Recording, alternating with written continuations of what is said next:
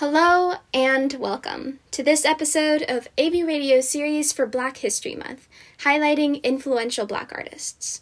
My name's Nina Moothedath, and today I'll be talking to you about Jordan Peele, an actor, comedian, and filmmaker.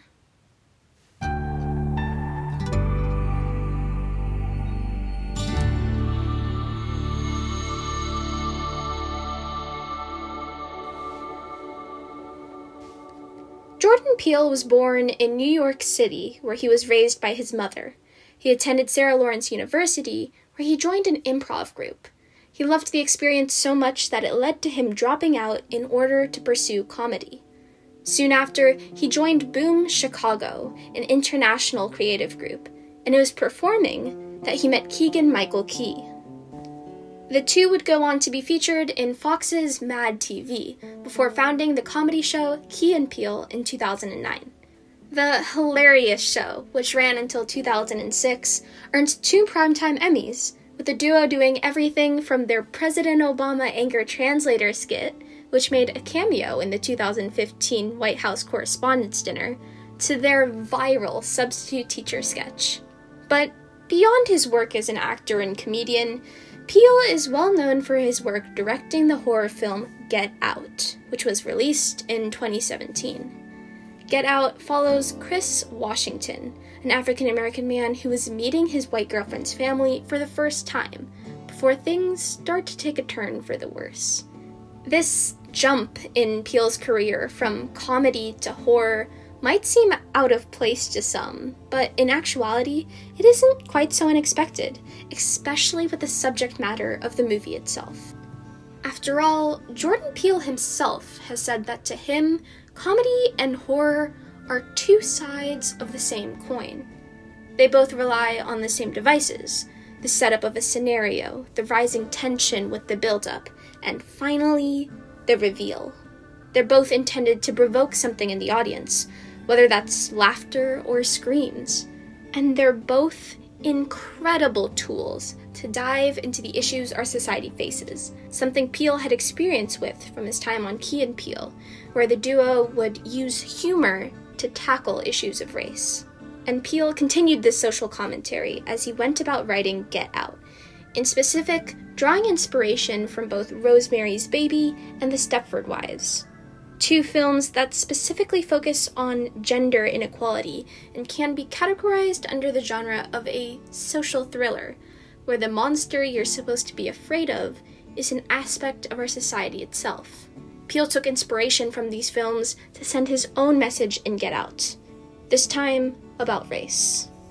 The film itself explores different types of racism, but one of the most prominent in the film, which Peele takes special care to highlight, are what are sometimes called microaggressions. In a Vox article, psychologist Derald W. Sue defines these as, quote, the everyday slights, indignities, put downs, and insults that people of color, women, LGBT populations, or those who are marginalized experience in their day to day interactions with people. The reason this is so important is because it's much more emblematic of what minorities face in today's world and simultaneously the kind most dismissed by the public, which makes them all the more dangerous. As Sue puts it, these are the comments that come from, quote, educators, employers, healthcare providers, those who are unaware of their biases. We can see an example of this in the I, Too, Am Harvard campaign, where students shared microaggressions from their own pasts. For instance, one African American student included how an old friend had commented, you're so lucky to be black, so easy to get into college. Now, on the surface, to some this might seem like a genuinely friendly remark with no bad intentions behind it. But regardless of that, dismissing the racism and hardships African Americans face is inexcusable and harmful. Or take another comment with a microaggression from that project. You don't sound black, you sound smart. Regardless of what the person saying this might have meant, it is completely degrading. In Get Out, Peele highlights just how disturbing these comments are, drawing an uncomfortable feeling from the audience regardless of their race, as Chris is forced to politely smile through insulting comment after comment, because of how they're delivered as compliments. After we witness Chris endure these casual slights from the entire family, hearing the white father remark that he's not racist because he, he would have voted for Obama if he could have again is almost comedic in its absurdity. Peele's work in revealing the unsettling and humiliating nature of these comments while stripping away the excuses made for that behavior is an important step in translating the real life experiences of minorities facing racism onto the screen. And this incredible work for Get Out was most definitely recognized, with the film winning the Academy Award for Best Original Screenplay, nominations for Best Picture and Best Director, and contributing to Jordan Peele's placement on the annual Times list of the world's 100 most influential people. With this momentum behind him, audiences were thrilled about his next directorial production, Us, which came out in 2019. This stemmed from a problem that Peele had noticed in film and that many different minority groups have faced in the past. Often, films about these groups center around their struggles, and while it is vital we tell those stories, there's also something to be said about having a film where one story isn't reduced to one aspect of their struggles.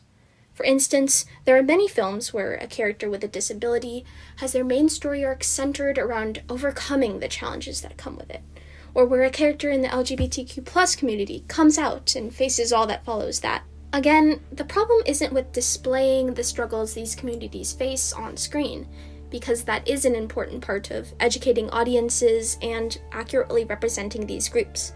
The problem is when that is the only narrative these characters are allowed to have, when they aren't allowed to have their own wants or goals outside of their minority. In this case, this horror movie does center around an African American family, and even touches on class issues and inequality. But beyond that, they're just a family. They don't have to fight against racism or slavery. They're allowed to have their own unique narrative and personality, including their race, but not being limited to that. In Jordan Peele's own words, he had never seen a horror movie like that, where there was an African American family that just is. And in working to solve this problem, he created an absolutely thrilling narrative that audiences adored. With two amazing films and more under his belt, what work does Jordan Peele have in store for the future? Well, for one, he's continuing his work hosting and producing CBS's revival of The Twilight Zone, a classic anthology series that's very much in his line of work, using suspense and plot twists to make comments about our society. Peele is also in the process of creating another film, Candyman, set to release later this year, and has other plans in the works as well, such as being part of producing a remake of the comedy horror film The People Under the Stairs. In one interview, he commented that he's been working on these premises about different social demons, innately human monsters that are woven into the fabric of how we think and interact, and that each one of his movies is going to be about a different one of those social demons. Jordan Peele has left a great mark on both the comedy and horror genre and regardless of what he pursues, audiences are sure to have a fun surprise. That's all we have for this episode on Jordan Peele, but we hope that you check out the other episodes we have on our series for Black History Month, where we highlight influential Black artists. I'm Nina Moothedath, and thank you so much for listening.